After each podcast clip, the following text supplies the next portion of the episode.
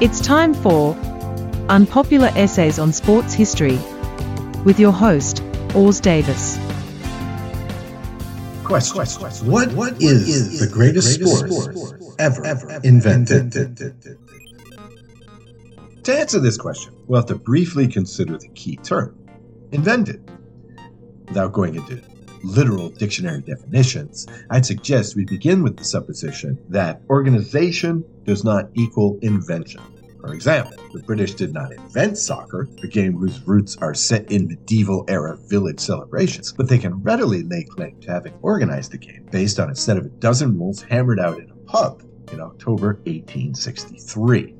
I would also disallow, for purposes of keeping to a time limit, any sport that represents an evolutionary step from an existing sport. The rules for Gaelic football, for example, were drawn up by Michael Cusack, future co founder of the Gaelic Athletic Association, in January 1885. But this quote unquote new sport was explicitly a response to British colonialism in an effort to create a specifically Irish sport. So, we can immediately eliminate from contention all spin offs of proto football, striking rugby, North American gridiron football, and Aussie rules football, along with soccer and Gaelic football. You're all cut. As the previous episode of Unpopular Essays on Sports History detailed, baseball evolved from rounders, which in itself was already being played and being called baseball by the 1740s. Cut. Cricket, with one of the longest continuous histories of any major international sport, was already played in the 1590s. Cut. All modern day bat and ball games? You're all cut. According to historians, bat and ball games are merely part of a wider subset of sports called club ball game, the oldest remaining of which is certainly the Irish game of hurling, said to have been played in the time of myth and legend. So, no invention there. Sorry, cut. Hockey is a sport that, when first organized in 1876, was based on a game played in Canada at least since the early 18th century, and which combined elements of hurling, the Scottish game shinty, and the British game bandy. Cut. From the same country comes lacrosse, a game now known to be at least a thousand years old, whose rules for centuries were mostly ritualistic and, you guessed it, evolved over time. Cut. Sumo wrestling has a 550 year history of top level tournament action on record, but the sport has been played in some form since the early 8th century CE, and finds from prehistory indicate its roots go back well further. For that matter, we may eliminate all combat sports from Turkish oil wrestling to MMA as either derivative or merely organized. You're all cut. The all time champion in terms of known longevity might be bowling and its derivatives, with origins going back to at least 5200 BC in Egypt. All such sports, from bowls to pin bowling to bocce ball to skee ball, if you want to call that a sport, Gone. Golf was first organized in Scotland in the 1670s, and similar progenitor games appear to have evolved independently in ancient Rome, China, and Persia. Sorry, cut. Throwing for distance and lifting great objects in competition have likely existed since the first two dudes were trying to impress the same female. Gone. As for racing sports like track and field, swimming, bicycling, sledding, canoeing, kayaking, horse racing, auto racing, sail racing, airplane racing, well, the technology involved may change. But until some game comes along which involves humans moving from point A to point B but does not determine the winners based on velocity, there's nothing new in terms of rules and competition in racing games that wasn't being done at the earliest Olympic Games. You're all cut. Speaking of Olympic Games, there are table tennis and badminton.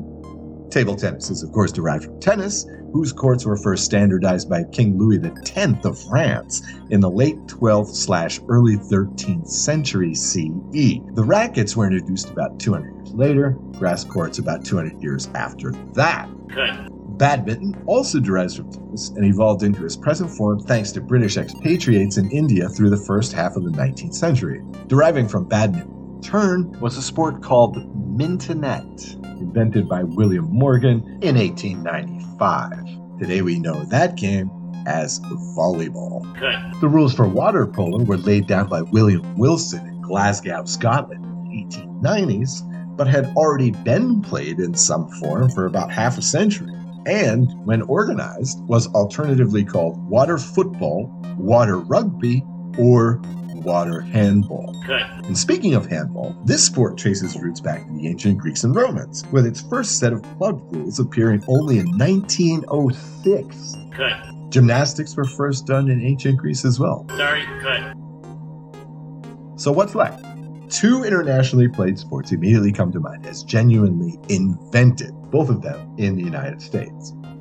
One of these is rodeo, an outlier in the annals of sports history.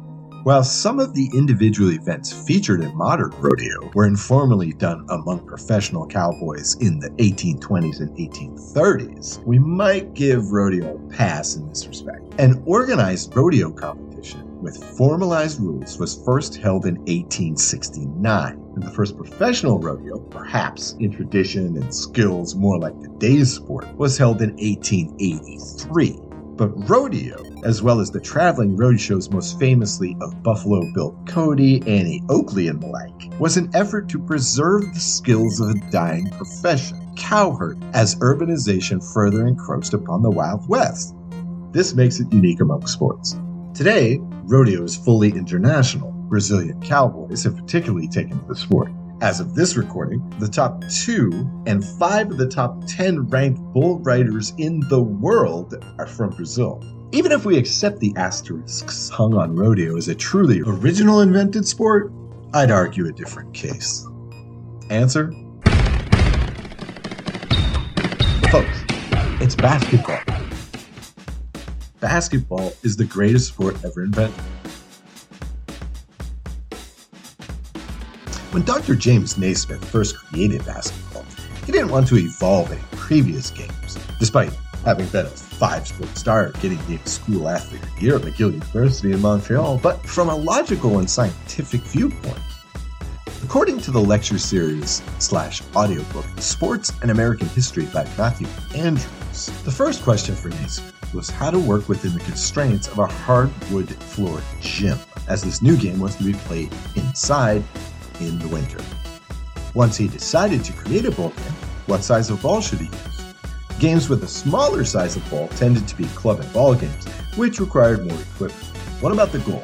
Naismith's game required players to throw the ball up and into, rather than at and into, a ground based goal. Contact or no contact? If no contact, how would we advance the ball? Also related, how to involve team play within that objective. Finally, in December of 1891, Naismith presented his 13 rules for a brand new sport. And that brand new sport was played for the first time ever, organized or not, on the 21st. That's an invented sport. And how ironic is it that this oddity of a diversion designed for some malcontents at a YMCA in Massachusetts, the world's only major deliberately developed sport, has become the world's second most popular sport, and that its only competition for the hearts and imaginations of athletic youth, soccer, essentially basketball's complete opposite right down to creation. And what are the odds that a truly new sport will take over the imaginations of entire nations? Those are rhetorical questions, by the way. This has been Unpopular Essays on Sports History, a production of the Sports History Network. I'm Os Davis, thanking you for listening, and tune in in a couple of days for another Unpopular Essay.